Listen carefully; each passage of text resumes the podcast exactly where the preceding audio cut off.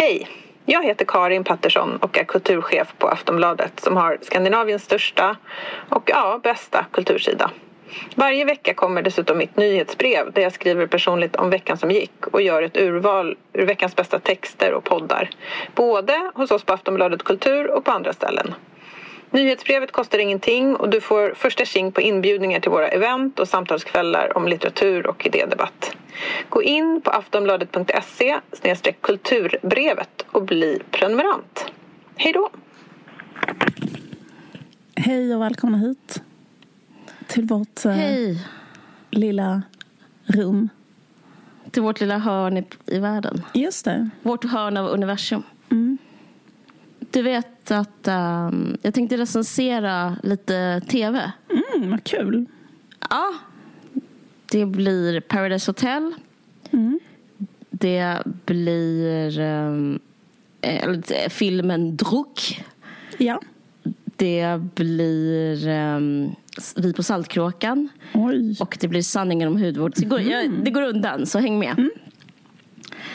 Men jag har ju livskris, eller jag har haft eh, ålderskris. Och eh, det har varit väldigt svårt tycker jag att liksom ha ålderskris. För jag vet inte vad nästa steg i att först bara ha det. Liksom. Att vara så här, jag är för gammal för att leva, typ känner man. Eh, och jag är för ful. Tema i den här podden. Men, men, men liksom, eh, vad, är min po- vad är poängen med mig? Alltså förutom att jag var kanske en eh, mor. Ehm, också typ Eh, som jag pratade om för länge sedan i poddavsnittet 3 plus-livet. Att så här, eh, alla de målen som jag har haft har jag upplevt att jag har liksom klarat. Liksom. Alltså strävan, liksom, drömmen att få landa den snyggaste killen i stan. Typ hela den grejen. Och då kanske man, därför kan man känna så här meningslöshet. Men då har jag upptäckt att eh, läsa. Alltså jag har upplevt, innan jag kom in i puberteten har jag börjat, um, jag börjat uppföra mig liksom så, som en slags regression. Ja. Jag har liksom inte riktigt haft den totala som känslan av eh, försvinna på samma sätt. Eller liksom ta, att bli medtagen sen jag eh, läste alla de här Dårfinkar och Döniker och vad fan de nu heter som jag läste. Liksom. Eh, Den hemlighetsfulla trädgården. Alltså Pappa Långben. Alla dem. Men nu har jag liksom fått en ny Långben, sluka. alltså. Fy fan vilken bra. bok. Den har jag läst så himla många gånger. Eh, skit i det. Helt otrolig. Ja. helt otrolig. Nej, men, men nu har jag börjat läsa igen.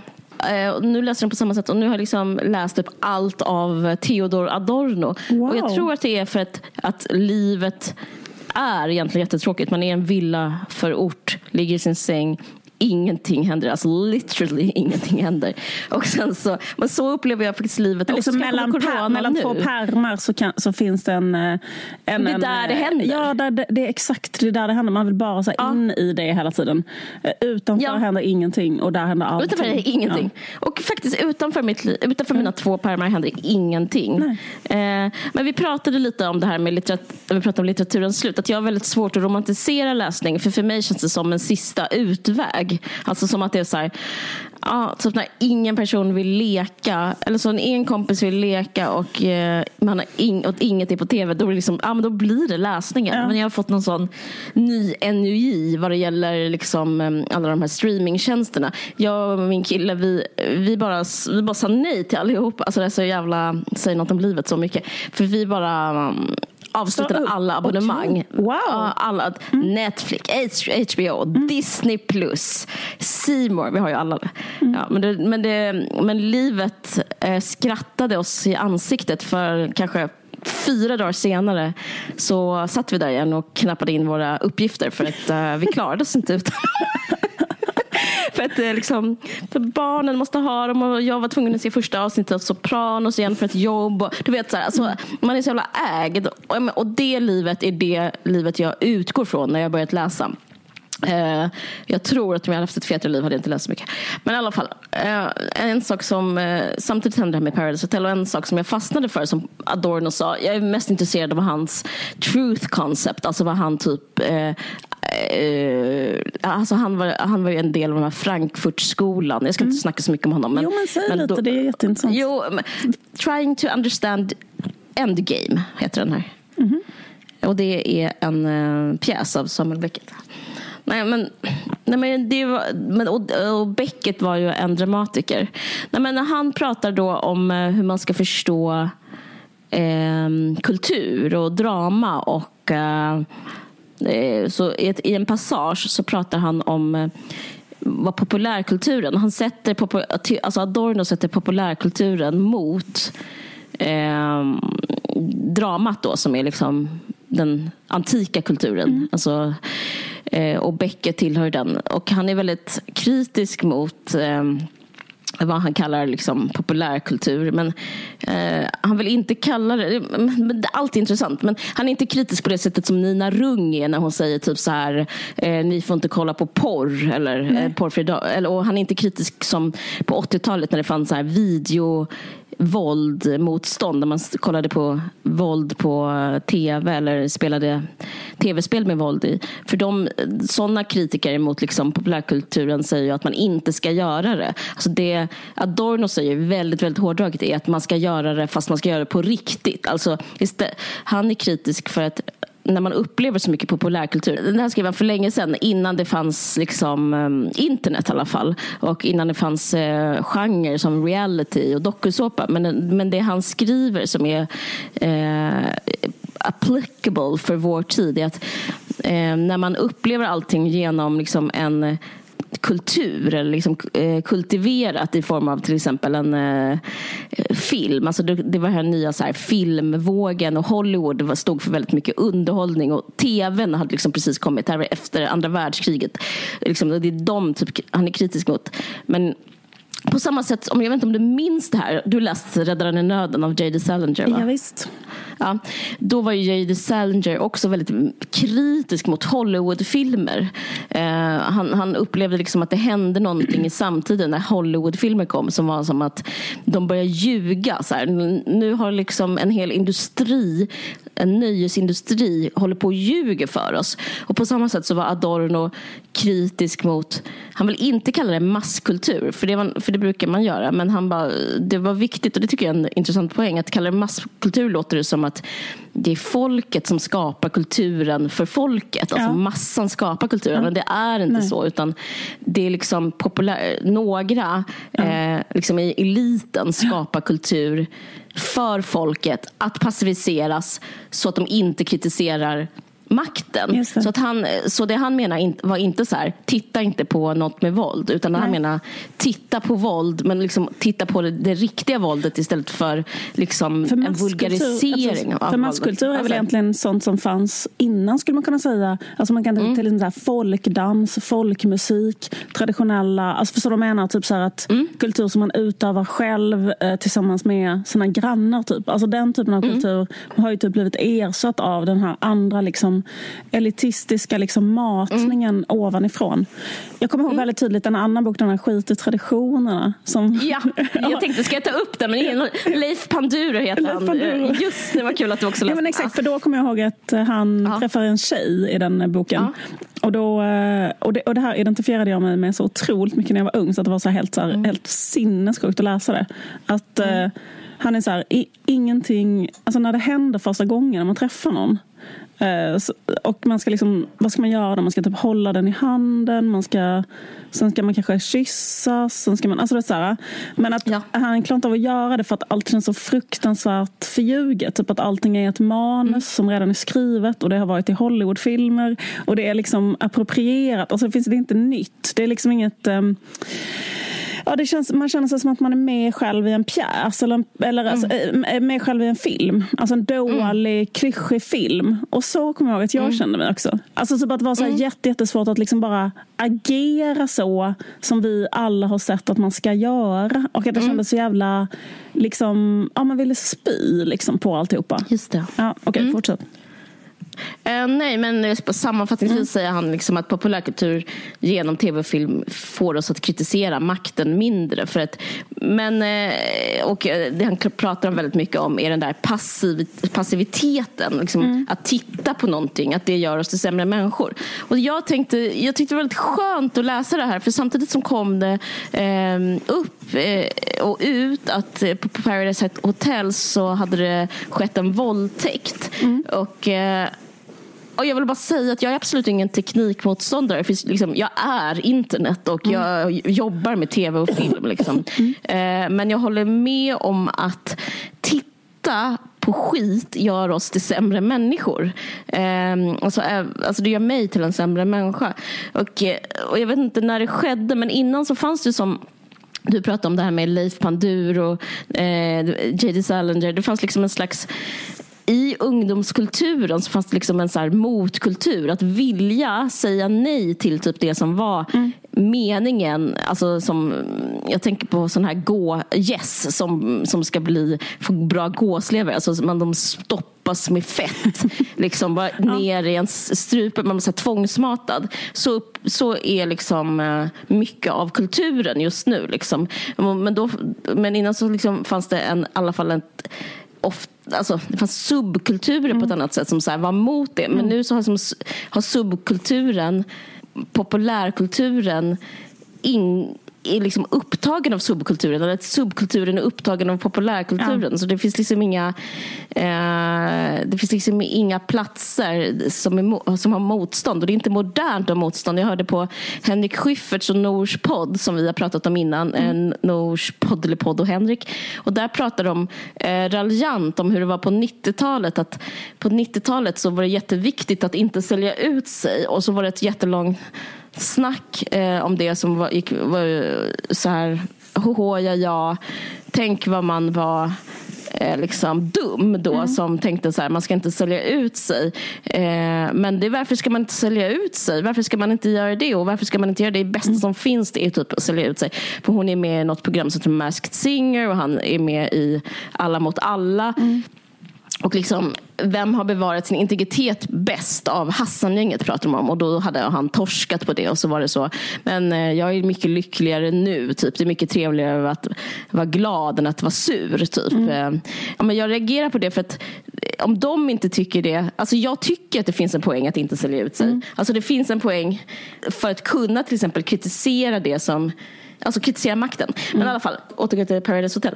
Nej, men det som hände med det tycker jag var intressant. För att jag tänker för att den här våldtäkten, jag tänker alltså, man ska förstå sak, den. Jag, jag bara frågar, är det så att det var en regelrätt våldtäkt alltså? För, för jag, kallas det när man, när man sticker in fingrar i slidan? Ja, jag alltså, förstår, för, okej. För att jag hade bara läst, mm. för jag tror att det har varit flera olika saker som har hänt mm. Att han eh, gjorde, stack in så här, händer i någon annans så här, kön mot mm. hennes vilja. Alltså, mm. Och jag tror det kallas våldtäkt. Ja, visst gör det. Ja, visst. Mm. Ja, eh, nej, men jag tycker det är intressant för att Eh, jag tänker på liksom eh, det, det, är klart att det, jag förkastar det och alla förkastar det. Men eh, jag, skulle, jag, vill ändå, jag tycker det är intressant med de som tittar på det. Eller liksom vi som tittar på det. Att jag tycker man ska förstå det inte som en eh, som ett brott, det som hände alltså där och då. Utan Eh, det som hänt är att man har sett människor säsong efter säsong eh, på, en, på en skärm eh, liksom göra bort sig och eh, gå ut över sin, sina personliga gränser. Och, eh, och jag vet inte, jag bara tycker det är intressant att se våldtäkten mer som en skala för vad Paradise Hotel är. Alltså, och liksom tänka lite på vad Paradise Hotel är. Att det är eh, amoraliskt liksom, i sin premiss. ja. alltså, alltså förstår vad jag menar? Ja. Men det har blivit... Det, i, vi, alltså det konstiga är inte att det händer, för det är liksom en del av den kulturen. Men det mm. konstiga är att vi har tittat hela mm, tiden. Mm, mm. Och... Eh, jag tycker det faller in i den liksom trenden som vi pratat lite om också, som den här godhetstrenden. Att, att det stämmer ju inte att människan är god, alltså, men när det sånt här händer så måste man ta avstånd. Men ett bevis för att människan är liksom på massa sätt är att man liksom ändå tittat fram tills nu. Mm. Uh, jag läste också om uh, Marshall McLuhan, en medieteoretiker som skrev också innan om reality Eh, hans, hans kändaste grej är att han säger the media is the message. Och då menar han liksom inte att själva contentet är the message. Alltså, Eh, alltså det jag säger i podden just nu om Paradise Hotel, det är inte det som är poängen utan att vi har en podd berättar någonting om mina värderingar. Att jag sitter här med en podd och sänder ut med dig. Liksom. Och, eh, jag tycker det liksom faller in i den här självgoda godhetskulturen som vi skapar. Alltså att mediet, reality är liksom det tillåter en att säga så här fy när en våldtäkt sker. Mm. Eh, men grejen är att vi det här, jag försöker bara vara självkritisk mot mm. oss tittare. Vi har redan sanktionerat att det ska ske genom att eh, godkänna, att inte protestera mot liksom den, eh, alltså det dekadenta i det. Mm. Och jag förstår att man inte gör det också. För det är, liksom, det är så svårt. För det landar i så här, tankar om censur och även så här frikonst. Och, allt det där. Men, men eh, man skulle kunna ha en moralisk eh, diskussion om liksom, eh, tittaren. Man behöver inte ens ha det. det kan ju få finnas, men liksom, att titta på det. Eh, alltså om man lägger ansvaret hos, hos tittaren istället för programmet så här, kan man liksom, eh, prata om det. Men det finns inte de, eh, riktigt de idealen.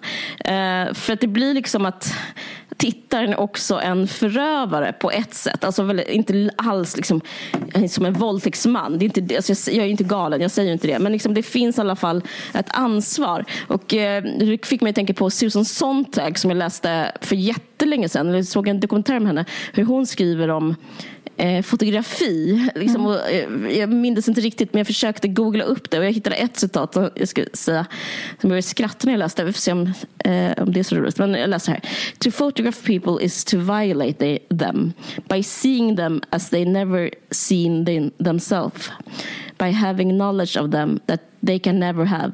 It turns people into objects that can be symbolically uh, possessed, just as a camera is sublimation of the gun.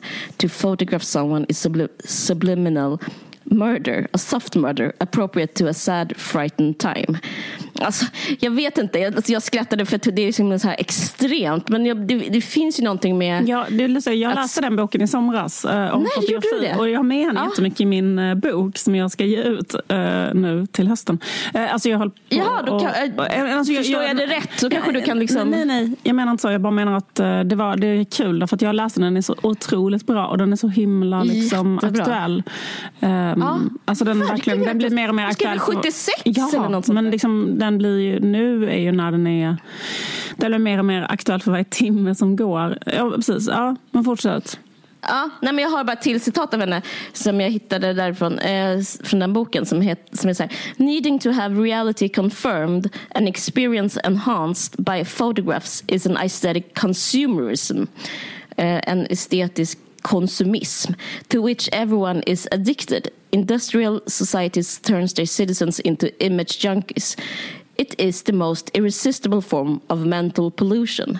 Alltså, mm. jag vet inte. Nej, men det handlar, det liksom handlar om hur man konsumerar varandra. Mm. Och eh, jag tycker att det finns det största ansvaret ligger hos Nant Group, eh, produktionsbolaget Mastiff eh, och det största av allt eh, han som utförde det här brottet eh, och eh, offret är kvinnan som blev utförd. Men, det, men jag tycker det, det finns någon slags eh, tonaliteten när vi pratar om det är att man liksom objektifierar dem fortfarande som är med i och vägrar se liksom att vi som kultur eh, skapar det här.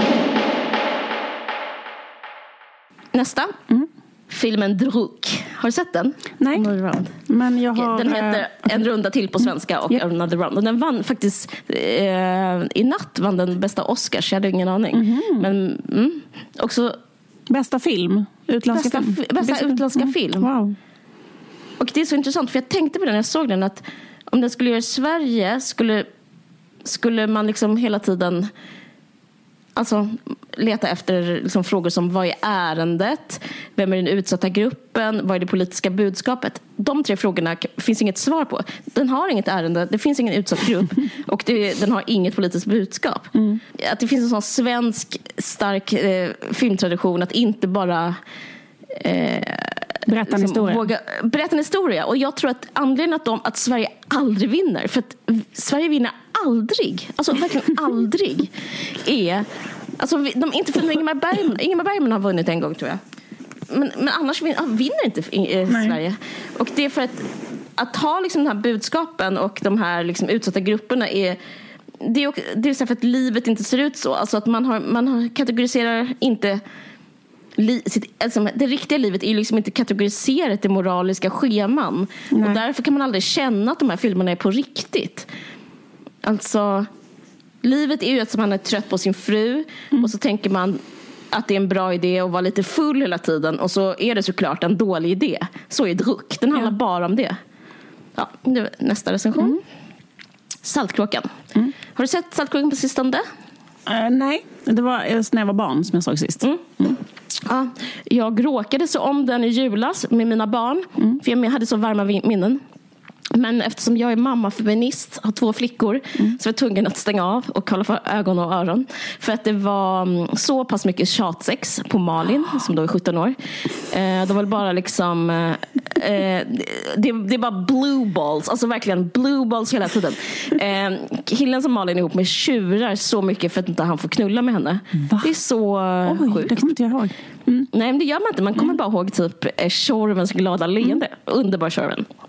Men, men då är det liksom att och Malin är så, åh, men kan, vi kan inte vara här i Boden. Alltså, alltså, och sen så är det en annan parallellhistoria som jag eh, tycker är jättekul. Och det är för SD, om den, alltså, den, det är liksom verkligen dynamit, alltså kryptonit för SD. För att om man visar upp det här eh, svenskaste vi har med liksom vad SD säger är det liksom mest eh, muslimska som finns så kommer det gå dåligt för SD i valet. Och det är ju att det är otroligt stark hederskultur. Eh, Malin har två bröder mm. eh, som heter kanske som, som typ har någon slags relation med Teddy och Freddy. Jag vet inte vad bröderna heter. Minns du? Bosse? Ja, de heter säkert Bosse och, och Hasse. ja, Lasse och de, Bosse. Ja. Eller har liksom en jättelångtgående kampanj som, är, ah, eh, som går emot det den här tjatsexkillen vill. De vill de, ingen ska få knulla med deras syster. Ah. Eh, så de gör olika så här terrorgrejer hela tiden och sätter fällor, saboterar, eh, förföljer henne, stalkar henne. Eh, för de känner att eh, hon inte ska liksom besudlas på något sätt. Det är så här, alltså människor som utövar hederskultur idag i Sverige, ja. de ser sig själva som de här Lasse och Bosse. Liksom. Alltså, men ja. Ur deras perspektiv så är det bara så här, ganska kul och trevligt. Och det är också så det skiljer sig i Saltkråkan. Men man skiljer, skiljer inte offrets perspektiv. Nej, inte alls. Eh, och jag vill liksom att mina barn, mina flickor då ska liksom tro att eh, det är normalt. Alltså typ, om ni blir kära så, typ, så, så handlar det om ditt samtycke och ingen annan. Så, sådana, sådana grejer. Men, men det, det, så jag kunde inte liksom, det får de inte från Saltkråkan? Nej, alltså nej. Alltså det är... Eh, nej, den talar verkligen motsatt språk. Liksom, och, Eh, den handlar, och, och, det är också att alla liksom är så besvikna på Malin och eh, hennes enda liksom, funktion där är hennes sexualitet för alla liksom, män. Det är väldigt faktiskt eh, disturbing att se på. Men ändå, hur tror du reaktionerna var när nyheten kom basunerades ut? Vilken nyhet? Att det skulle göras en remake på Saltkråkan. Uh, ja, Har du inte hört? Jo, jo, men du sa inte det nu. Det var därför. Ja. Uh, ja, hur reaktionerna var. Jag kan tänka mig att folk blir jätteglada, eller? Folk är rasande arga. Jaha. Jag ska läsa upp några kommentarer på SVTs hemsida. Eh, det kommer krylla av nysvenskar i programmet. Nysvenska trots att det huvudsak är analfabeter. Kommer vara... Den söta lilla blonda flickan kommer bli ihop med en mycket, lite svart, mycket liten svart pojke. Och så kommer det vara hbtq-personer. Ja. Ehm, sådär, det är en reaktion. En annan man, jag ska inte säga efternamn, han heter Kurt kan jag säga förnamn. Det här står på SVTs hemsida. Båtsman kommer vara en importerad gatuhund från Rumänien? Frågetecken. Eh, någon som heter Katarina skriver så här. Alltså alla de här människorna finns det inte troll. De är inte ens liksom vettlösa trollidentiteter utan alla heter så här, Katarina och efternamn. Eh, vad kan det vara nu som måste censureras bort och ändras på? Absolut ingenting i mina ögon. Men man har väl hittat någonting i vanlig ordning. Gud. Och sen som heter Marie säger så här, så onödigt när det finns så fantastiska filmer som håller. Bara dumt att förstöra bilden av hur alla ser ut. Och sen så skriver någon som heter Göran. Eh, frågan är väl bara om de kommer ha den rätta knycken. Han var ju trevlig. Um, Sen så kommer Katarina. Tveksamt, det blir sällan bra med nyinspelningar. Eh, Saltkråkan tror jag man skulle väntat några generationer till med att ändra. Vi är många som har vuxit upp med originalet. Det är svårt att, bli, det är svårt att trumfa det. Och Patrik eh, slutligen. Det var ta, ta mig fan det dummaste jag har hört på länge. Verkar helt onödigt. Jag orkar inte. Nej men alltså jag eh, behöver inte läsa upp mer mm. för att det, det, för då kan vi har inte Folket hela rasar. natten. Nej. Folket rasar. På familjeliv skrev de så här. Båtsman har krympt i storlek i någon slags insmälld accessoarhund med dvärgbandmask som smittar ner hela öns rävbestånd. Ja, ni fattar. Modernt kommer det att bli. Frågan är bara vilka skepnader de andra karaktärerna kommer få. Alltså folk blir helt liksom eh, folk har blivit, eh, fått psykos av det här mm, med Saltkråkan. Mm, mm. eh, men jag tycker det är så konstigt för det är så uppenbart att det behövs en förändring liksom, med det jag berättade. Alltså det kan ju inte vara det kan, inte, alltså, det kan man ju inte visa alltså, så som det är nu. Men kan man göra en nyinspelning där det är en invandrarfamilj som har hedersproblematik i familjen? Alltså bara ja, du spelar, liksom dras... Och ta samma manus typ. Och att det blir, ja precis. det ska vara väldigt kontroversiellt. Sluta med att de mördar, ja, kanske mördar Malin. Ja, Okej, okay, behöver inte mörda Malin, men du kan bara ha rakt av samma manus för då är det, får de sin hederskultur men de kan skylla på andra. Ja, jag vet inte. Men jag tycker det är intressant det här med, för jag tror, alltså jag vill inte pissa på folket som känner sådär. För jag, jag tänkte så här, eh, när jag stod i duschen, på så, vad fan är det som, varför är de så här? Alltså varför är de så rädda för det här? Alltså, vad är det, mm. de, det man är rädd för är ju förändring, det måste vara det. Men den gamla alltså finns de... ju kvar, det är det som är så konstigt. Den gamla, jag... alltså, om de vill se mm. den gamla så kan de bara kolla på den gamla alltså, och visa den gamla för sina barn. Men jag tror inte det spelar någon roll, för jag tror att Alltså man är rädd för förändring i ett sånt där program. Mm. För att man förändras Alltså, om man förändrar någonting som liksom ens från ens barndom så liksom måste man förändras själv på något sätt. Alltså, det är som man själv de själv ja. genomgår förändring när det här ja. förändras. Ja, och att förändring är liksom egentligen Alltså jag anklagar ingen. Det är det värsta som mm. finns. Alltså det är typ så här, jag tänkte på vad är trauma? Och ett trauma är ju trauma är ju egentligen ett, en förändring. Alltså, mm. Alltså, det här är inget trauma för dem, men definitionen av trauma är ju en, en förändring liksom större än en själv. Mm. Till exempel att man är med om ett dödsfall. Mm. Så, liksom, så är det... Och eh, den medicinska eh, termen för brott är ju också tra trauma. Liksom, att det, är typ så här, mm. det är liksom ett avbrott, det är liksom någonting som upphör. Alltså, jag vet inte, jag bara känner, jag bara liksom tycker liksom att mänskligheten är gullig på något sätt med så här, mm. att man är så rädd för... Mm. Ja. Men det kommer gå bra. Det mm. kommer gå bra. Eh, jag har också en snabb, snabb recensionen av eh, den här med recension av hudvård. Den heter Sanningen med hudvård. Mm. Okej, nu kommer den. Och det, det, jag ska säga att den är jätterolig, superkul. Alltså jag skrattar jättemycket för att det är så LOL. Uh, för, att samt, för SVT håller på med något jättekul um, faktiskt exakt min humor. Att retas så mycket. För först hade de det här med Lamberts, mm. eh, pressvisningen. Sen Soran-dokumentären. Mm. Och sen så nu det här med um, att hudvård är dåligt. Eh, jag bara tycker det är så kul att vara så på kvinnor på det sättet. Vara så... Eller hur? Det jättekul att vara så... De har bestämt sig för att... De har bestämt sig så här, kvinnor ska ner. Eh, feminister i Stockholm ska bli liksom... Eh, de vill liksom få dem att... Att, att det ska börja brinna i huvudet på dem. Och det, sista, det här var den sista pushen. Att säga att ett Den... sånt AA-serum fungerar inte. Peptider är påhittat. Ja men precis, att Nivea-krämen är bättre än alla dyra fuktkrämer. Mm. Det är liksom som att uh, Det är ju att häckla och håna. Mm. Uh, vad kommer näst liksom på Flora? Uh, inte ekologiskt. Men vad, som, alltså, vad ska hända? Alltså, det finns ju så mycket. Mm. Alltså, det är verkligen så här kvinnliga intresse. Nej, men, så jag tycker verkligen det är hatten av för bra, god underhållning.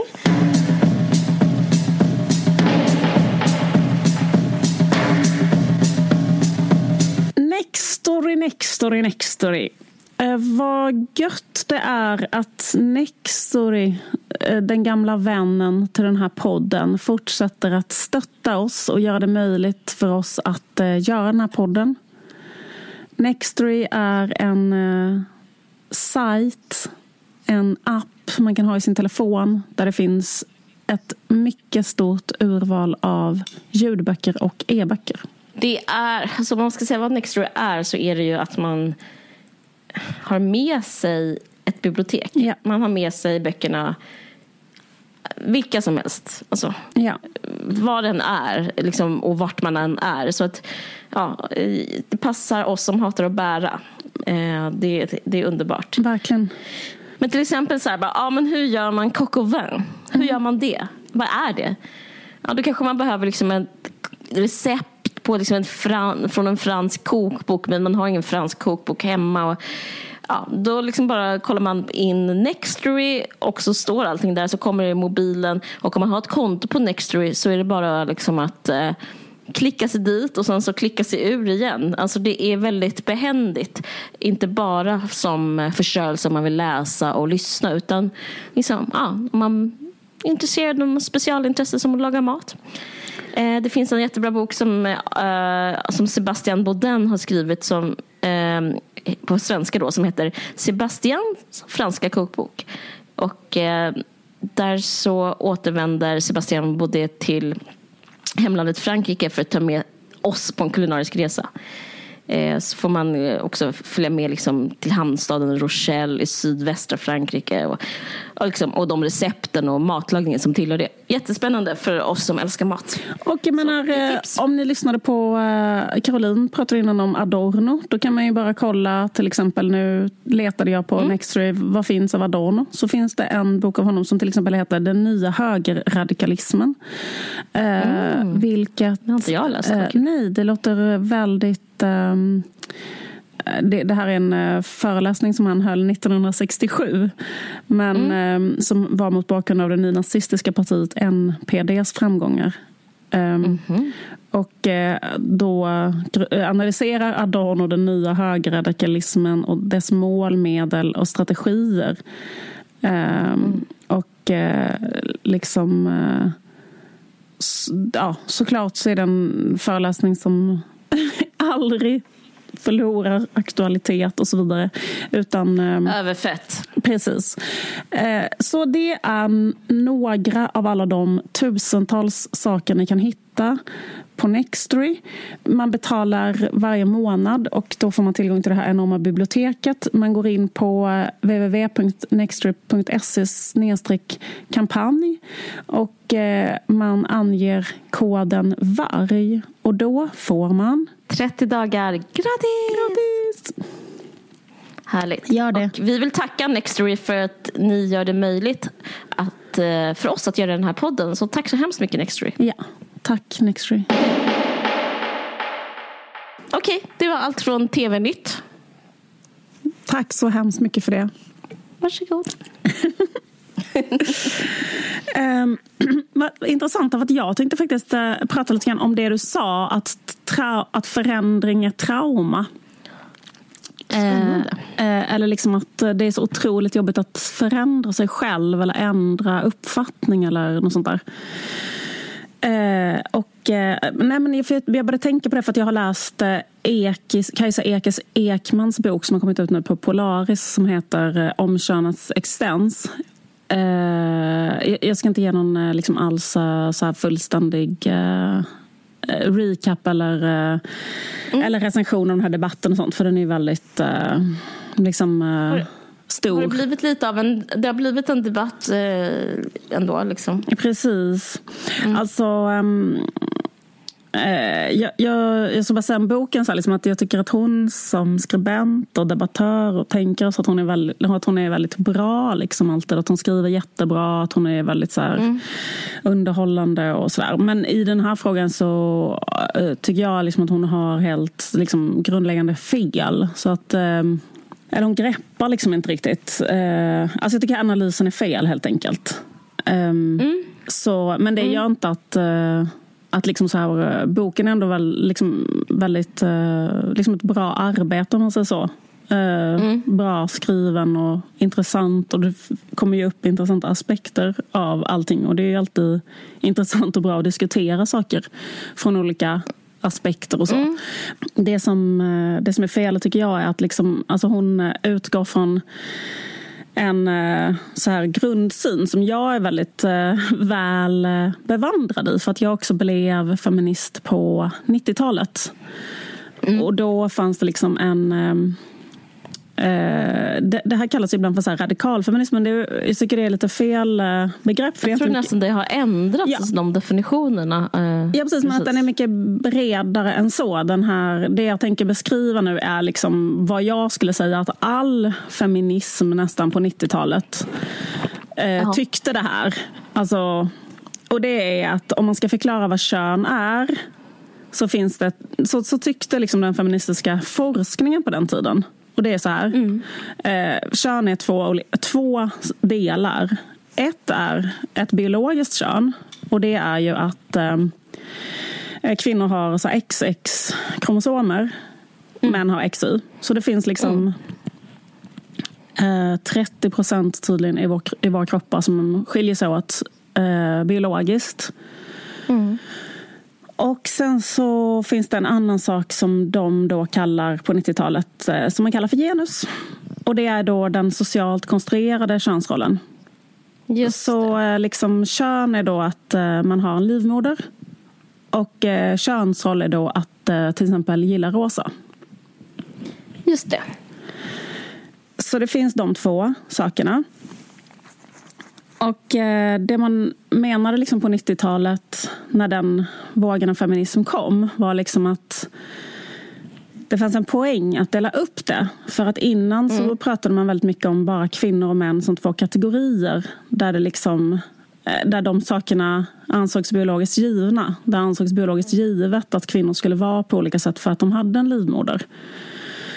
Mm. Eh, och då menar man på, vilket var ett väldigt så bra och liksom radikalt grepp som gjorde att, man, att det var möjligt att mm, liksom propagera för polisförändring för kvinnor i princip. För annars kan man inte nästan propagera för polisförändring om man tänker sig att det finns en biologiskt sätt att vara bara för att man har en livmoder. I alla fall, jag ska bara berätta lite hur det var när ehm, när jag var i väldigt så radikala feministiska kretsar på 90-talet, då bodde jag i Stockholm under en period. Och då var jag väldigt så här, nyfrälst feminist. Så då umgicks jag väldigt mycket, eller var på så olika möten och möteslokaler och demonstrationer och sådär. Med den feministrörelsen, en väldigt, väldigt radikal feministrörelse som fanns då i, i Stockholm. Och då ska sägas också att då var liksom inte resten av samhället feministiskt alls. Det var inte, till, liksom det var inte mainstream, utan det var en väldigt apart sak att vara feminist fortfarande. Och då stod det liksom varje gång man öppnade Veckorevyn om man var en tjej så stod det så här. Så här ska du banta, så här suger du av en kille på bästa sätt. Är du för tjock? Eh, alltså, alltså det var typ bara så. Säg ja, mm, även om du inte vill ha sex med någon. Så här var det också. Är du, har du päronrumpa eller äppelrumpa? Eh, du, så här ska du klä dig liksom, mm. för att bli attraktiv för en, för en kille det var mycket så här, jag kommer ihåg fortfarande så här ordagrant mm. typ att det var så här, um, om du har vida byxor och sandaler så ser det ut som att du precis har, är på väg ut från mentalsjukhuset. Kommer jag ihåg att det stod. Alltså för att man måste, man måste kombinera man måste kombinera smala... Alla utom Lars Norén. uh Man måste... Blev avskräckta. Det var väldigt mm. Eh, stigmatiserade psykisk ohälsa också. Nej, men det, var, det var mycket att det bara stod rakt av. Det var helt paj. Det var, helt paj. Ja. det var väldigt hård ton. Det var så här, du ser ut som ett jävla psykfall om du har såna här kläder. Och, alltså det, det var väldigt, eh, väldigt, väldigt, väldigt Jag kommer ihåg eh, om och om igen samma, samma formulering i Veckorevyn som var så här. Eh, inför den här rollen så stod Jennifer Aniston och tittade sig själv naken i spegeln varje dag och sa eh, är jag nöjd med det här? Och, sen, och det var så hon förändrade. Alltså, jag kommer ihåg det. Är det sant? Ja. ja för jag, jag, jag, jag, tror att jag tänkte på det för jag tyckte det var så mystiskt också. Jag förstod inte riktigt.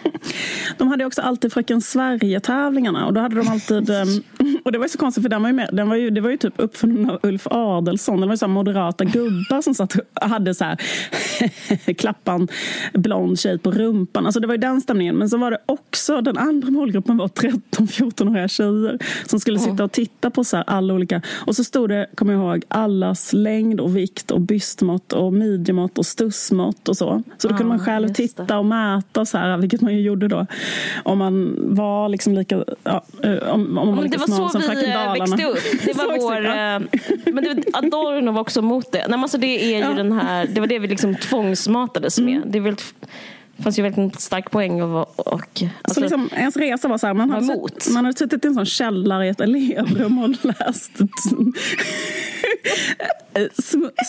ätit en päronsplitt. Slängt den. Slängt den direkt när man läste. Man var liksom en sån källare med sån pingisbord och läste en sån artikel som handlar om liksom att man kan göra fel när man suger av någon och att det också kan vara fel att, inte, att säga nej. Alltså, det finns ju sådana konton nu eh, på Instagram där, mm. folk, där de lägger upp så här, det här stod i Frida och Veckorevyn mm. liksom 96 och sådär. Och då står det ju mm. väldigt mycket sådana saker. Det, alltså, där kan man verkligen se det, att det var verkligen så. Och det, det är liksom ingen eh, det är inget konstigt att det var så. Och sen fanns det mm. killtidningar och det var ju eh, slits då. Man hade så avklädda tjejer med silikonbröst och eh, där stod det bara så här, du är kingen, kolla vilken snygg hora typ. alltså det var för killar att läsa då. Ja. Eh, och eh, sen så eh, blev man ju då feminist av detta. Mm. för att det var Som liksom, ett brev på posten. Ja, det var, nej men alltså det var ju så himla sjukt så att det fanns ingen annan slutsats att dra än att den här kulturen är psykiskt sjuk och vi måste liksom göra revolution. Och ja. då äh, äh, kommer jag ihåg, så, så var det Stockholm helt överlycklig hittat de här kretsarna då. Eh, och var liksom så jävla lycklig och upplyst av att få reda på hela, varje dag liksom, på olika möten hur fel allting var.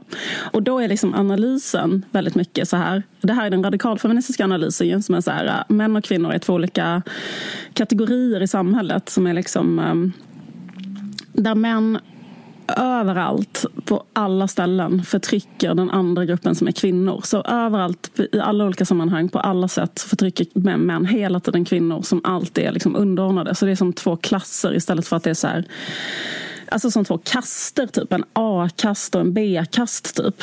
Och mm. sättet som de förtrycker kvinnor på är liksom eh, väldigt mångskiftande. Och en är då våld mot kvinnor. En annan då som var väldigt, väldigt, väldigt populär just på 90-talet var uh, att man förtrycker kvinnor via uh, skönhets... Uh. Uh, och det var mycket för att Naomi Wolf hade kommit ut med en väldigt känd bok som heter Skönhetsmyten. Och i den boken som jag faktiskt läste om nu, uh, så jag, mm, uh, den är jätteintressant för att den präglar jättemycket hur det var på den tiden. För det hon argumenterar för där, det är att Förr i tiden så förtryckte män kvinnor via lagar. Så här, de fick inte rösta, de fick inte göra det. Och ett annat sätt att förtrycka är via våld och via olika saker. Men nu för tiden så kan de inte förtrycka kvinnor på det sättet. Och då gör de det istället genom att kvinnor ska tvingas vara vackra. Så kvinnor, till skillnad från män, måste hela tiden vara banta. Så de är hela tiden undernärda, de är ätstörda. De måste hela tiden tänka på sin jävla kropp. De går runt svimfärdiga och, och liksom mm. ägnar 99 procent av sin tid åt ska jag äta den eller ska jag inte äta den. De måste sminka sig.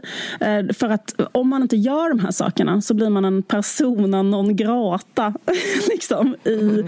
alltså man, blir inte, man får inte vara med i. Man är inte attraktiv. Man blir osynlig. Ja, man blir, man blir, inte, man, man blir ju liksom... Eh, man, man, och, och, och sen så måste man um, ha högklackade skor. Och de menar på liksom att alla saker som anses vackra är saker på kvinnor.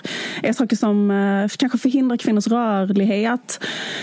Eh, att man kan inte springa när man har högklackade skor. Man, kan inte, man, blir, man är jättelätt att putta omkull om man vill bli, våldta någon. Eh, och därför så, så är normen att kvinnor ska ha högklackade skor. Ehm, kvinnor ska ha, vara jättesmala och jättesmå. Och det är för att de ska typ vara lättare att dominera på olika sätt. Ehm, anledningen till att skönhetsmyt, skönhetsideal inte är så att en kvinna ska vara två meter lång och vara en bodybuildare är för att då kan inte de eh, typ våldta en lika lätt. Eller liksom, står de menar, de kan inte dominera en lika lätt. Liksom. Allting härrör från att de, eh, de tvingar kvinnor att vara på det här sättet för att kunna dominera oss. Liksom. Ja. Och eh, sättet att göra motstånd mot det är mycket riktigt då att eh, eh själv liksom eh, strunta i alla skönhetsnormer. Eh, man ska då vara idealet i den här radikala delen av feminismen var att ha rakat huvud till exempel. Man har gympaskor, man har gympakläder, alltså typ så här eh, bara skor så att man kan springa. Man kanske liksom absolut inte har något smink. Eh, och ehm, alla feminister liksom som var coola eller vad ska man säga som hade fattat grejen såg ut så kvinnor mm. som inte såg ut så, som hade ett mer feminint uttryck. De var så söta ändå tyckte jag. Ja, exakt, Sådana de var jättesöta ändå. Ja, jag hade rakat huvud en period och jag har aldrig fått så mycket ragg. Alltså det är sjukt. Det är verkligen, det är rätt så snyggt. det är väldigt så här, och plus, att så här, killar älskar det. Det är väldigt sjukt. Därför att jag kommer ihåg att alltså, det, jag blev så sexuellt trakasserad väldigt mycket när jag hade rakat huvud. Jag kommer ihåg att det var mycket sådana här frågor Eh, du kanske är rakad överallt, kunde kanske en gubbe säga bakom en äh, expedit i en affär. Alltså fattar du vad jag menar? Det fanns en sån ja, konstig grej. Att. Så tyvärr så hjälpte det inte. vad ska man säga mot att... Men vad jag skulle komma till var att kvinnor som hade kanske långt hår, eh, mycket smink, högklackade skor och korta kjolar sånt där på den tiden eh, ansågs som att de hade ett falskt medvetande. Liksom att de var hjärntvättade. Mm. Liksom, mm. och att det, inte var, det kunde inte komma från dem själva. Utan det var liksom att de var... Och man, det, var inte att man, eh, det var inte att man tyckte att de var dumma eller dåliga på något sätt. Det var mer att man tyckte att det var rätt så tragiskt. För det var ett exempel på någon som hade blivit hjärntvättad av patriarkatet patriarkatet helt enkelt som såg ut så. Ja, men de var tors de som hade ja, torskat. De var offer för mm. eh, liksom, eh, de här grejerna. Att de trodde att de skulle se ut så för att få positiv uppmärksamhet och bekräftelse från män. Men den, men den, den lilla fördelen de fick var inte riktig jämställdhet. Utan det var bara att man kan bli liksom en populär slav, typ. Eller mm. som, liksom, eh, typ så. Men det var inte att vara fri som kvinna, att mm. se ut sådär. Mm och mot bakgrund av hur samhället ser ut så var det här väldigt eh, befriande budskap på många sätt. Att det finns en helt alternativ väg att gå där man pissar på allt, allt det där som man blir tillsagd i de äckliga tidningarna mm, och sådär. Precis. Och det var väldigt eh, härligt, väldigt så här, eh, men, men man såg liksom och sen också jätteintresserad intresserad av att synliggöra våld mot kvinnor och träna feministiskt självförsvar och vara i separatistiska grupper. Liksom att man ska vara i grupper där det bara finns kvinnor såklart hela tiden. För då kan man dela mm. erfarenheter, då kan man träna feministiskt självförsvar och feministiskt självförsvar får absolut inte män komma in. Och de får inte se de här teknikerna och så, för det är något man ska lära sig och lära andra kvinnor och så. Och om det kommer in en man där så får han får inte vara där helt enkelt. Och får inte vara på de här basgrupperna, feministiska möten och sådär. Självklart, liksom, för att då kan man inte dela erfarenheter för att män är förtryckare. Mm. Och så. Och i den här miljön, så kom, och detta är ju då kan man säga någon slags radikal feminist hur det var på 90-talet. Och då kommer jag ihåg att jag eh, själv hörde liksom ett rykte om att eh, på något av de här mötena eller något ställe så hade det eh, velat komma in en transkvinna. Mm -hmm. eh, och jag liksom hörde bara detta i så tredje, fjärde, fjärde hand. Liksom. Men mm. för, för eh, oss då, utifrån den analysen då, så vad är liksom en transkvinna en liksom anomali? Alltså utifrån den här analysen, alltså utifrån den teorin. Mm. För då är det så här, det finns bara två saker, biologiskt kön och genus. Mm. Om det, och det finns det är som två kaster av män och kvinnor. Det är som att man är född till man då, då är man född in i den högsta kasten. Och allting mm. som är könsrollen såg vi bara som ett förtryck. Allting mm. som är, man förväntas vara som kvinna är bara ett patriarkalt förtrycksinstrument mot oss. Mm. Och om man då självmant så att säga, liksom det är som att någon säger jag tillhör den högsta kasten men jag eh, säger att jag tillhör den lägsta kasten. Och jag kommer, mm. vill komma in på ert möte och vara med i er befrielsekamp för jag vill också bli befriad. Och då var mm. just den tanken bara så här, men det här eh, går inte ihop liksom. För att, eh, alltså förstår du vad jag menar? Vad gör du här? Mm. Du är redan befriad. Liksom, mm. du tillhör mm. redan makten. Varför, varför ska du vara på det här mötet? Det känns ju helt absurt. Mm. Alltså det är en uh, anomali helt enkelt. Uh, ja. Och uh, det som är grejen då är att det som man gör då, det är att man har en teori om hur världen ser ut. Och sen så händer mm. någonting som inte passar in i teorin. Just det. Och man mm. förstår inte då. Varför händer detta? För att jag, har ju, jag vet ju hur världen är. Och nu händer mm, något det. som eh, inte fungerar efter de här reglerna. Och då är ju mm. liksom, har man ju två äh, vägval så att säga. Antingen kan man ju lyssna på vad den här personen säger då. Var, varför mm. är den här?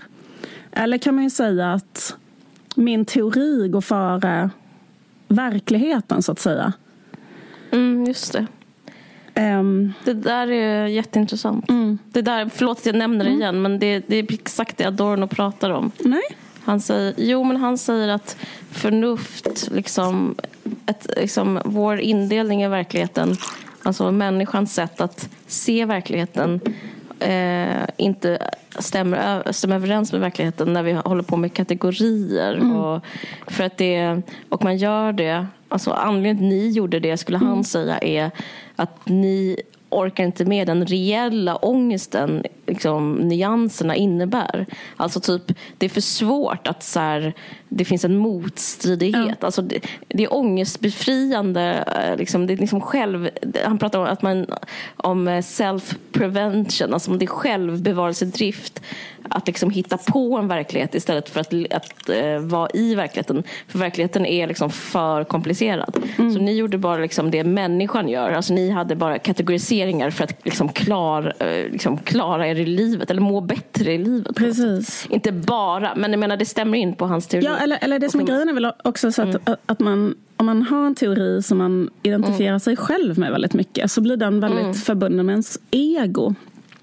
Och att då, ja, då, man kommer längre från sanningen när man håller på så. Ja, men också att, den är liksom, att, att, det, att det är ens ego och det är ens egen ja. identitet. Att jag vet hur oh, världen ja. ligger till. Och om jag då ska ändra i min teori, då ber du mig nästan att avskaffa Ändra mig själv. själv. Ja, avskaffa mig själv. Alltså, jag måste då börja, jag måste då ta en hammare och banka sönder allt jag har trott och tänkt och allt jag har byggt upp. Och ja, istället eh, börja tänka på ett annat sätt.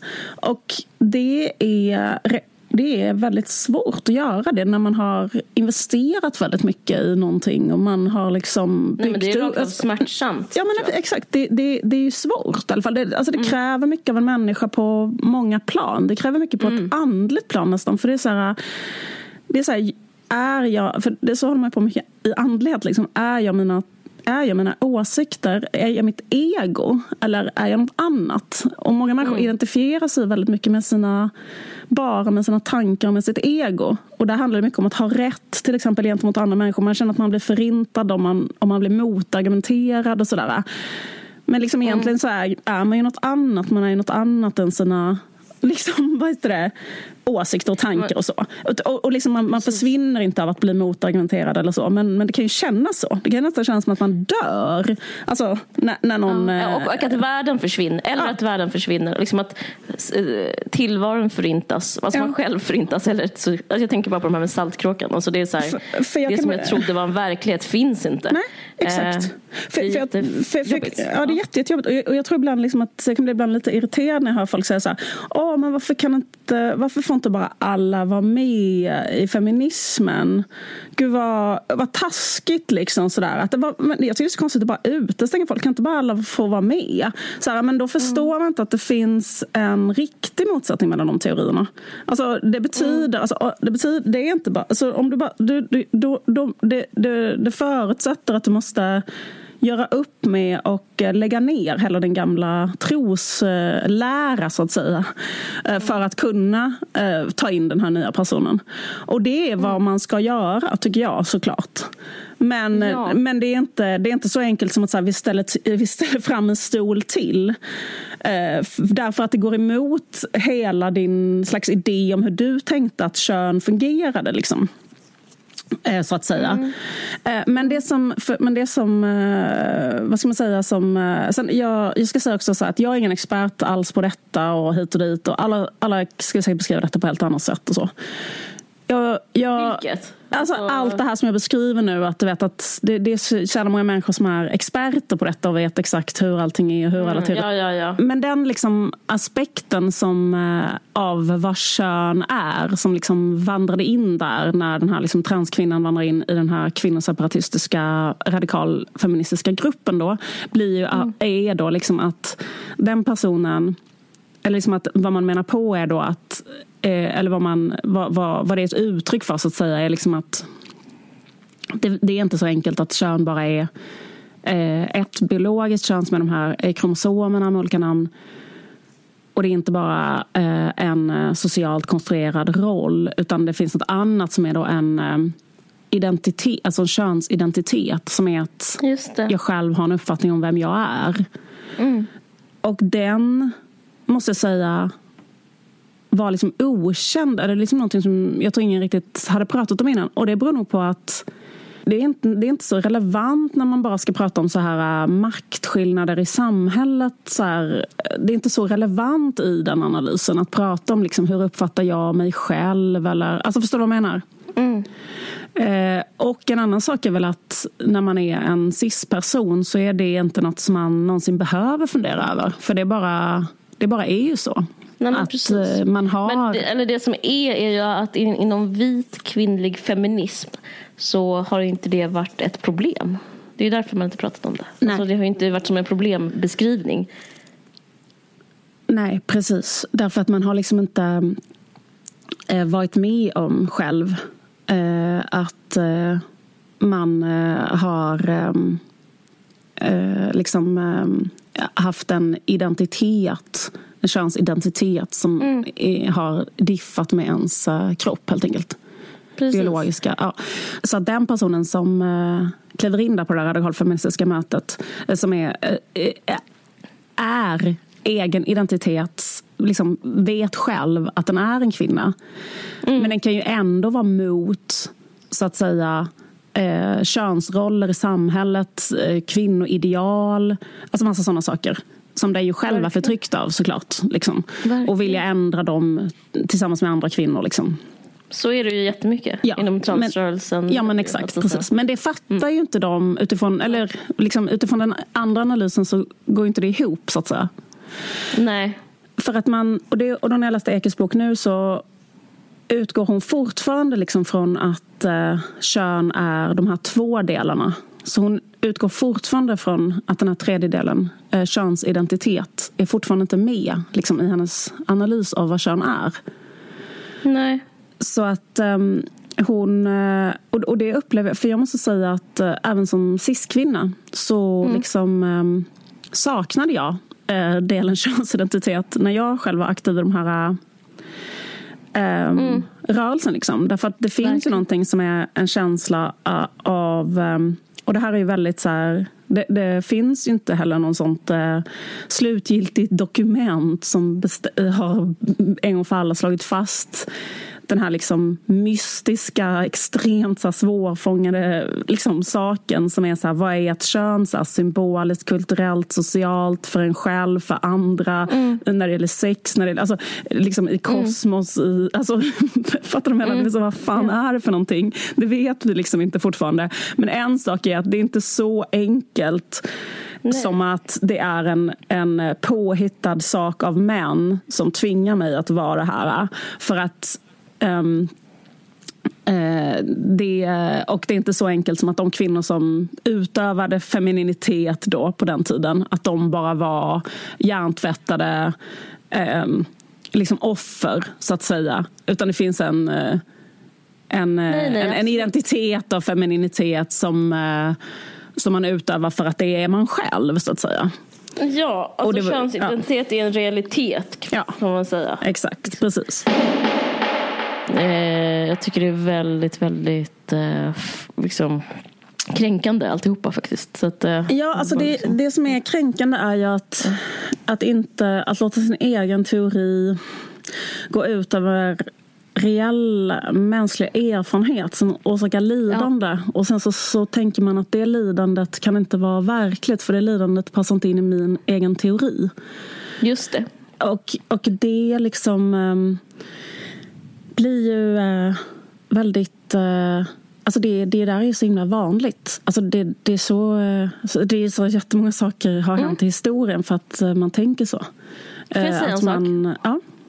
Nej, men en sak som jag tänkte på med, med kring den här boken mm. det är att det finns en annan kontext som jag som pockade på. Det är att det sättet att eh, från liksom ovan se världen och människor, och göra kategoriseringar, det, är också, det tillhör inte bara en feministisk tradition, det tillhör också en väldigt så här, svensk tradition. Alltså på ett sätt är det väldigt så här, folkhems... Eh, jag tycker det är intressant att se henne liksom, eh, eh, nu när de kommer upp det här med liksom, Eh, alltså det är väldigt så institu institutionellt att se människor så. Att liksom inte lyssna på dem och se vilka de är som individer utan vara så här, eh, Alltså det har kommit upp det här med de här adoptionsskandalerna. Hur man är så där, det här är bra för de här. Och här, för hon, boken är väldigt mycket så här, det här, det här är inte bra för barn. Det här är bra för barn. Mm, mm. Alltså det är väldigt så här, en ovanifrån blick som är Alltså det sämst av sossarna på något sätt. Mm. Eh, alltså det är en dålig socialdemokratisk tradition. Hon är inte alls sosse men, Nej, men eh, det var en association som jag mm. fick. Eh, eh, att liksom se, göra liksom stora kollektiva ja. slutsatser. Ja. Liksom. Ja. Och sen, så, eh, sen, sen, så tycker jag att uh, i och med att uh, liksom, uh, vad ska man säga, transfrågor uh, tas upp och blir liksom lagändringar och inkluderar också mm. cis-personer på olika sätt och sådär så tycker jag mm. att det är någonting som måste... Alltså jag tycker inte heller, man, man kan inte heller säga liksom att, det, att man bara kan ha så personliga erfarenheter som någon slags måttstock. Och att, eh, för jag menar, det här är inte heller en enhetlig grupp av Nej. människor. Och att eh, om man gör lagändringar och sånt kring eh, juridiskt kön och sådana saker så måste det vara en samhällsdebatt där det kan ju vara bra att vända på olika stenar. Vad skulle detta kunna leda till och hur ska man undvika att det blir negativt? Förstår du vad jag menar? Mm. För alla mm. inblandade liksom. Men det som jag tycker är synd då är liksom att, för att liksom hennes case då, framförallt i första delen av boken, eh, det är att, ja, men då att hon tänker sig att eh, anledningen till att eh, det finns transpersoner är liksom att de eh, känner att de inte passar in i det här som är genus. Då. Att det finns bara mm. två stycken biologiska mm. kön och sen så är de fasta. Och sen så finns det, sen och, och, och, där kan man vara hur som helst. Det finns inga egenskaper kopplade till dem. Det, så är den feministiska analysen. Att de, mm. de, är bara vad som helst. De är ingenting. De är tomma på något sätt fast, fast ens kropp ser olika ut. Men sen så finns det socialkonstruerad könsroll. Och hon menar då att till exempel en liten pojke. Det här tycker jag är väldigt svag argumentation från henne tyvärr. Alltså. Ja. För det är så här, om en liten, om en liten pojke då till exempel eh, vill ha klänning när han är liten. Ja, och, eh, så, då så menar hon på att kan man inte bara fortsätta säga att du är en pojke som har klänning. För vem har sagt att pojkar inte kan ha klänning? Liksom. Mm. Fast han måste fortsätta vara en pojke enligt henne. Det är så hon menar att det här blir konservativt. Hon menar så att för, förr när man såg en, en liten pojke med rosa klänning så tog man av honom klänningen. Och nu för tiden när man ser en liten rosa pojke med klänning så tar man bort hans penis. Mm. Så är hennes liksom eh, väldigt så här tillspetsade formulering. Att hon mm. menar på att det är en iver att vilja operera in alla i traditionella könsroller. Men det är mm. ju verkligen att um, blunda för, alltså skita i alltså, alla de här människornas då egna berättelser och erfarenhet som är just med könsidentitet. Att jag är eh, en, en, kvinna. Eh, det hon säger till dem det är att som att någon skulle säga till mig nu, Liv, du är en man och eh, du kan vara exakt som du är, du kan ha exakt på dig samma kläder, du kan göra allting du gör nu. Men dina barn måste kalla dig pappa. Du kan vara med i en sån pappagrupp kanske i, i, i skolan. Så får du vara med som klasspappa. Eh, du, vi måste kalla dig Sven-Göran. När du byter om så måste du vara, byta om bland män. Men annars kan du vara, annars kan du ha klänning och smink och du kan liksom du har så mycket smink du vill. Du kan vara feminist, du kan ha silikonbröst, alltså jag kan operera mig så att jag ser ut som en kvinna. Men jag måste hela tiden vara eh, kategoriserad som man ändå. Fast för mig så skulle det kännas ändå väldigt konstigt i och med att jag är en kvinna. Alltså min könsidentitet är ju det. Mm. Och det är ju så det är för dem. Alltså, jag menar bara så, att, och, det, och det tycker jag är konstigt att inte fatta det. Alltså typ att så här, nej men vadå? Det är ju det som är, deras, det är, det som är grejen. Att mm. jag är inte en kille. Det är ju det den där killen känner. Alltså, eller mm. den, den här personen som hon då eh, vad heter det, mm. tar som exempel. Uh, det, det är väldigt... Jag tycker det är så konstigt att hon ska säga det om någon annan. Vad någon annan känner. Så märklig liksom, premiss, är det inte? Eh, ja, där, så, jag kan förstå hennes uh, poänger när det, när, det, uh, när det är så till exempel att... Uh, för jag menar, det, det, det, är som en eh, samhällsfråga som man mm. kan debattera. Och, och mm. då, då inkluderar det även Alltså det är inte så, alltså om det bara var så, varför ska någon säga till någon att den får vara, vad den får vara och inte får vara? Mm. Men det är också så mm. här, eh, till exempel, det finns ju lite svårare frågor då, till exempel så här, hur gammal ska man vara när man eh, får uh, Könskorrigering ja, och sånt exakt, där? Ja, absolut, de ska ändra det. Könsbekräftande vård. När ska man ställa in sådana här stopphormoner? Ja. Det finns ett kanske mer intressant avsnitt som handlar om läkemedelsindustrin och vad kan de ha för intressen till exempel av att göra människor ja. beroende av vård hela sitt liv? Och sen så finns det ju... Men det jag tycker kom... man kan ha de diskussionerna ändå. Alltså jag tycker ja, inte liksom... Verkligen. Nej. Jag tycker slutsatsen eller premissen ja. är liksom och då, ja, att sätta sig över folk. Ja, och de diskussionerna förs ju jättemycket ja. inom ett eh, transcommunity såklart. Så det finns jättemånga som är kritiska mot vården på massa olika sätt. Alltså, jag menar, mm. så det är inte som att eh, det, det, är inte som att det är så här något alla transpersoner älskar eh, som läkemedelsindustri och hur de... Alltså vad jag menar? Det, det är klart att det, och, och, och även det där med könskorrigering finns ju massa olika åsikter såklart inom eh, transcommunityt vad man tycker om det. Om man tycker, alltså vissa eh, lever ju utan att göra en eh, sån vad heter det, mm. operation liksom, och vill eh, vidga eh, vill liksom på så sätt som hon säger. Alltså, varför kan inte jag vara en eh, kvinna utan att behöva operera om mig som kanske är en eh, riskfylld operation eller jag kanske tycker det är obehagligt med operationer. Eller förstår du menar? Varför ska mm. man varför man tvungen att just operera sig för att kunna vara en kvinna i samhället? Det handlar mer jag, om... Jag läste ju den där boken Detransition baby. Alltså jag rekommenderar ja. den för den handlar om liksom att hur jobbigt det är att eh, operera sig, hur viktigt det är att operera sig, hur jobbigt det är att operera sig och eh, att eh, återgå till eh, stadiet innan man opererar sig och ja. liksom varför man gör det. Alltså jag tycker det är eh, det är, alltså, maken på förenkling att, liksom säga, alltså, det, att säga att det är lättvindigt. Jag vet inte. Jag, jag, det, det, det, tal, nej, den talar alltså, väldigt mycket emot det. Liksom. Att, att, att, säga att det är eh, eller liksom att alla det är så himla felaktigt då liksom att mena på att alla i transrörelsen vill att alla ska operera sig exakt eh, på samma sätt och sådär. Utan mm. det finns ju såklart eh, också där eh, en massa olika eh, tankar kring hur man vill göra helt enkelt. Eh, så att det, det, är liksom lite, det, det, det känns som en, en, eh, en halmgubbe eller liksom en, en förenkling av den ståndpunkten. Att det skulle vara så att eh, transrörelsen går ut på att försöka identifiera pojkar som är normbrytande och beter sig mm. som tjejer och tvärtom. Och att försöka få dem in i vården och operera dem. Men sen så tycker jag så här, om man ska tänka på den här lärdomen då av att ens egen teori inte får eh, vad det är som bestämmer hur man relaterar till andra människor och deras upplevelser. Mm. Så kan man ju tänka så här att efter det här paradigmskiftet också, för nu måste man ju säga att hennes sätt att se på kön är um, utbytt. Alltså om man tittar på liksom mm. dokument och så nu så försöker man ju liksom, det, det, har inte gått hela vägen såklart men um, man måste ändå säga att det har skett ett stort liksom, paradigmskifte inom liksom, eh, så att säga, progressiva rörelser, hur man då försöker prata om det här. Liksom. Mm. För till exempel en sån här sak då, för då, som då unga människor som eh, opererar sig och får hormoner mm. och så av vården.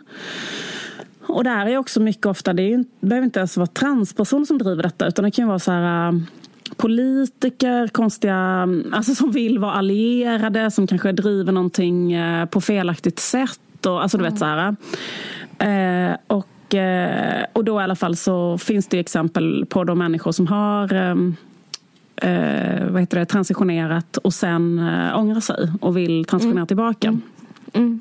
Eh, och att man kanske märkte att eh, ens problem inte var så att man Alltså att, att det här med vilken könsidentifikation jag själv har. Det kanske inte heller mm. är lätt. Vad du menar? Det kanske också är så här, Nej. eller liksom såklart så är det också jättesvårt. Och eh, vad är det och vad kan det bero på? Och liksom vad... Och då har det varit så att många av dem som har ångrat sig har liksom eh, då, då har de helt plötsligt kanske inte riktigt fått berätta öppet om det. För att um, det anses skada transrörelsens mm. sak. Mm. Fast det där är väldigt mycket på tapeten och ändra, alltså det är ju så jättepågående ja, det är pågående. i transrörelsen. Ja. ja. Men det måste säga att det är ett exempel på samma sak. Alltså att ens egen mm. teori, mm. ens egen verklighetsuppfattning får gå före liksom att det är klart att det, det är väldigt hotfullt för ens egen rörelse. Precis som det var hotfullt för mm. den här 90-talsfeminismen att, att det kommer in någon och är kvinna fast han är biologisk man. Alltså hur kan man förklara det? Det går inte att förklara utifrån min teori. Och det blir väldigt mm, hotfullt precis. mot mig och min teori. På samma sätt så blir mm. det väldigt hotfullt mot mig och min teori om det är så att jag har det är solklart för alla människor vilken identitet man har. Det existerar inte att man eh, känner att man vill byta och sen ångra sig. Eller det. För liksom, om det skulle vara en, vad heter det, en utbredd grej så skulle mm. det såklart hota ens egen, vad ska man säga, ens egna politiska landvinningar. Så. Därför känner mm. man sig rädd för att det ska vara så. Vilket är förståeligt. Men ja. det, det är också fel. Alltså därför att de Absolut. här människornas lidande är, är liksom eh, lika viktigt. Liksom. Verkligen. Därför men, att men, verkligheten är inte mm. så enkel. Liksom att, som ens egen teori. Och det, är liksom, det var egentligen det som var bara det jag tänkte på när jag läste det här. Just att det är så här...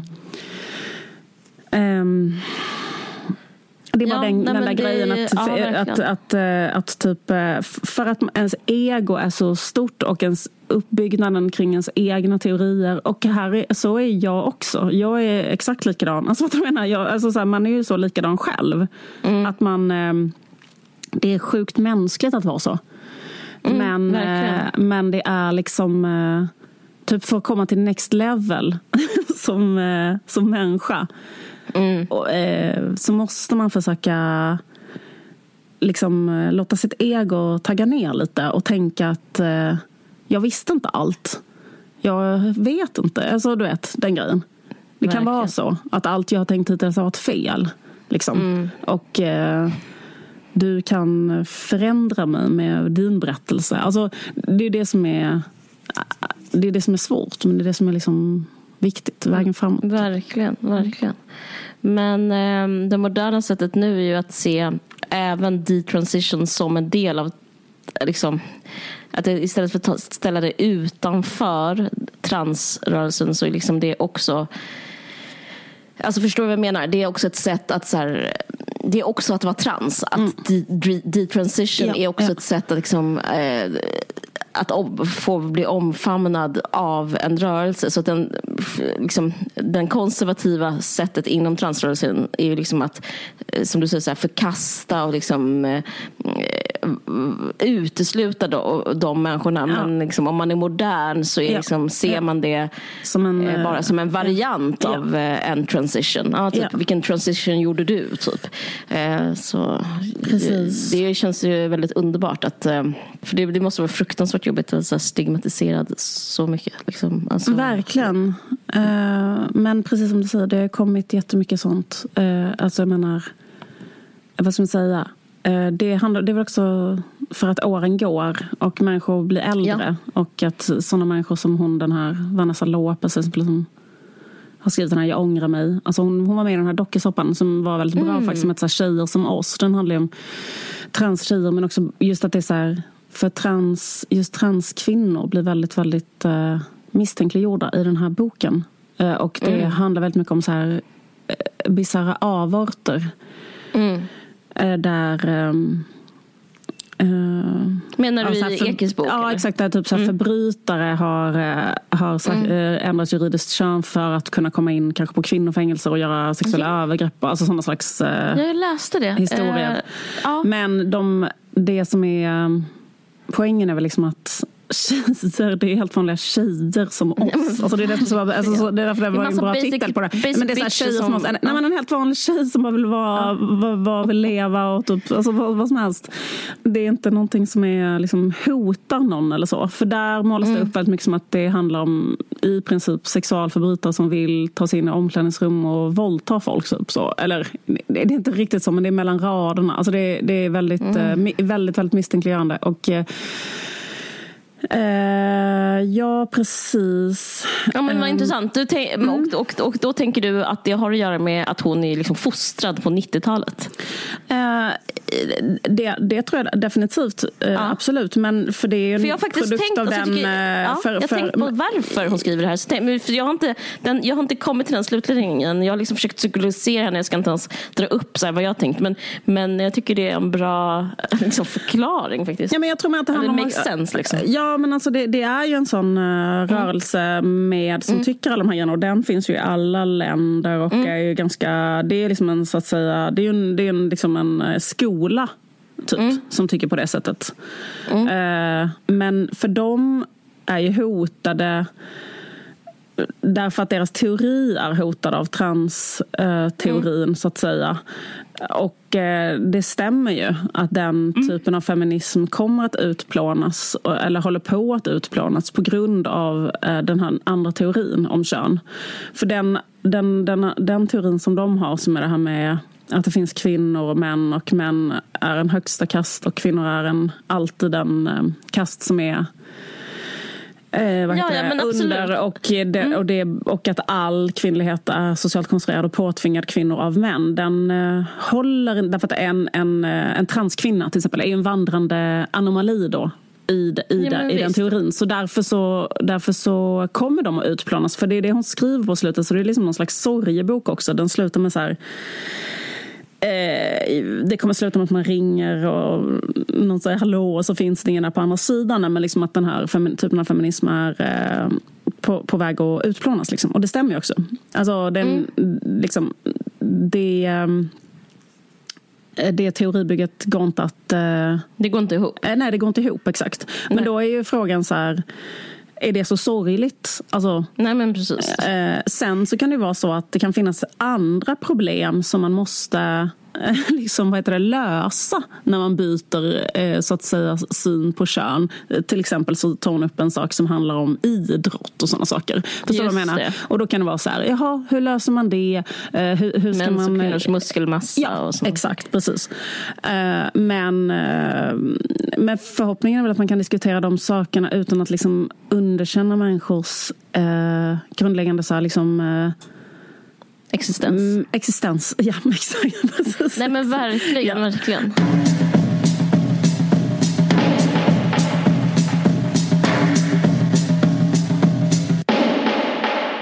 Samtidigt som den här boken har kommit ut så har hon liksom accelererat i, faktiskt hon har varit väldigt, jag tycker hon är otroligt intelligent och ja. liksom välfunnen ofta.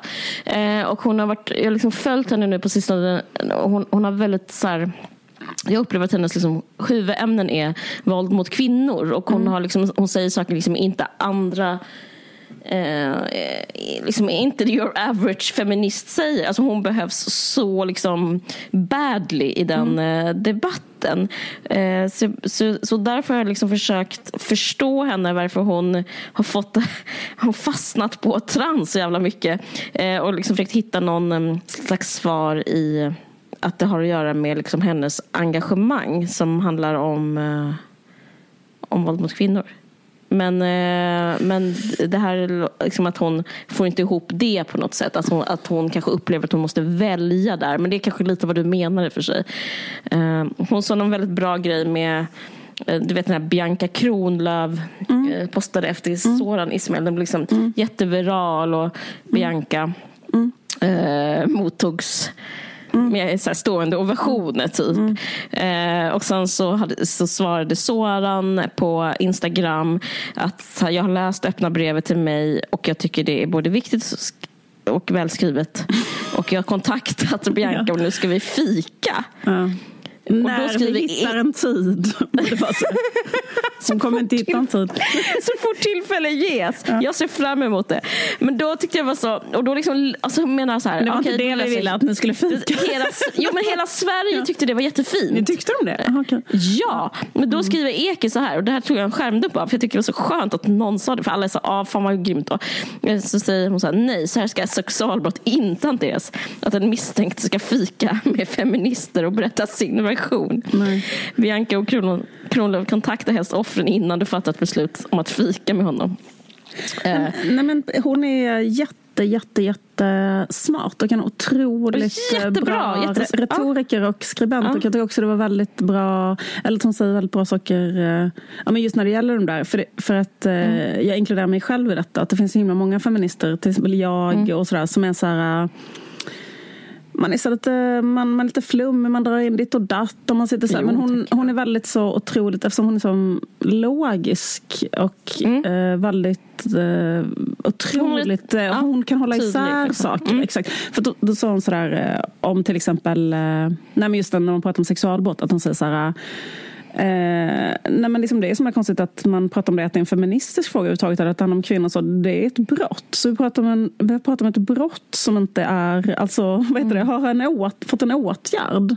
Helt enkelt. Så det är bara en sån, det är bara liksom, vi behöver inte ens diskutera så kvinnor eller män eller någonting. Det är bara så här, vi, vi pratar om Ja, men det är brottslig, som, en eh, brottslig handling som inte är tillräckligt. eh, Och, det- och, det- och, och, och, eh, och sådana saker som, jag, som jag tycker är otroligt skönt att någon bara säger, pekar väldigt starkt med, med he- hela handen. Och jag tycker hon har gjort ett otroligt arbete så här, i surrogatmödradebatten och, helt, Mm. och, och sådär. Så att, och jag tycker hon skriver jätteofta jätte, jättebra krönikor och så. Så att jag tycker liksom Mm. att hon är en så här, och, så, och, och jag tycker att så här, om man kan smälta det här på något sätt, eller om man kan, och det fattar jag är jättetufft. Jag fattar att man inte orkar det om man så här, känner att man måste läsa hela den här boken handlar om att man själv inte existerar och, och är liksom bara någon men alltså jag, jag tycker som det är ju bättre att man eh, liksom debatterar dem och liksom pratar om dem än att man liksom bara har någon slags eh, väldigt, väldigt, väldigt, väldigt, väldigt uppskruvad aggressivitet mot varandra.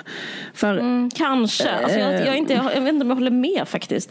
Alltså för jag tycker det finns liksom en fara i att, att hon är så bra och så skriver hon en sån här bok. Så då liksom, då helt plötsligt så börjar liksom olika troll titta ut från sina stenar och ropa typ jag håller med. Alltså jag läser Heida Valans recension i Sydsvenskan och så här, ja, jag är ju höger men jag ehm, jag håller verkligen med, skriver hon på så här Sydsvenskans ledarsida. jag såg också någon annan som Alltså skrev... det blir som ja, sanktionerar ja. också liksom, alltså på ett sätt kanske, ja nej, jag, det, det blir liksom som att så här, det här är en möjlig åsikt på något, ett fenomen som liksom det har ju alltid funnits transpersoner. Det, det enda Ja. som liksom skiftar är liksom hur mycket de mördas. Nu mördas de lite mindre än för 2000 år sedan. Men, liksom, Ja, men det är finns så också- konstigt så här, att Heida mellan bara, nej det finns inte. Men, men, men, bara, men också så här, eh, att det finns som ett jätte liksom också så här etablerat och väldigt väl ehm, Liksom välfungerande finns det också i många kulturer. Alltså till exempel i Mm. Indien finns ju en hel kast som är eh, transpersoner.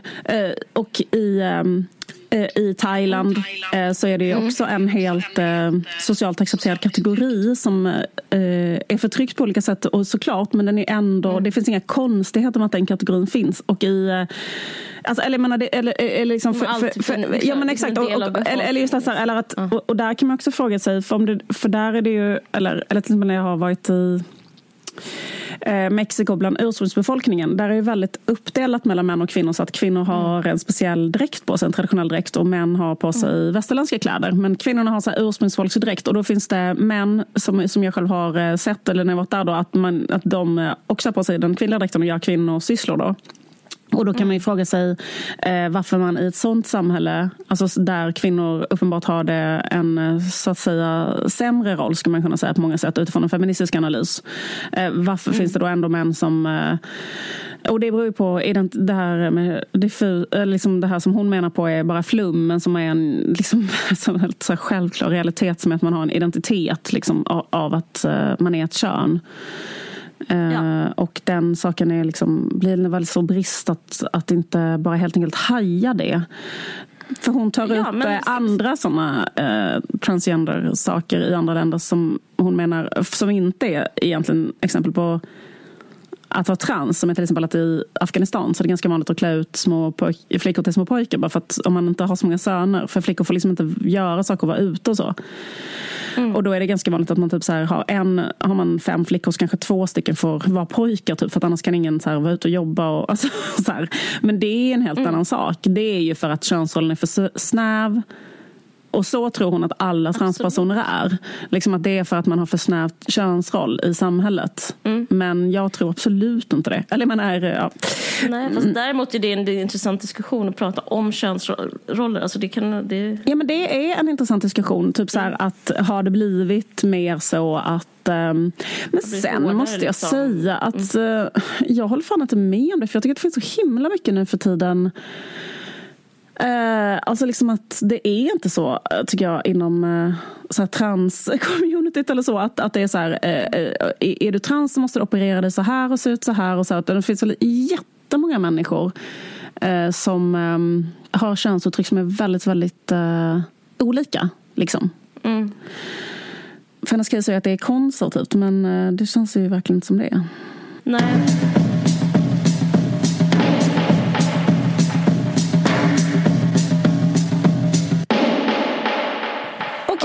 Okidoki. Okidoki. Vi hade inget mer på uh, menyn idag. Jag hade bara... du hade inget Förutom de här fyra timmarna. Nej, jag ska. uh, Men uh, ja, jag hoppas ni enjoy the ride. Ja, men vi hörs om två veckor och... Um... Och tack också så hemskt mycket Aftonbladet Kultur. Ha det så bra. Ha det så bra. Hej då. Tack för att ni lyssnade. Tack. Hej.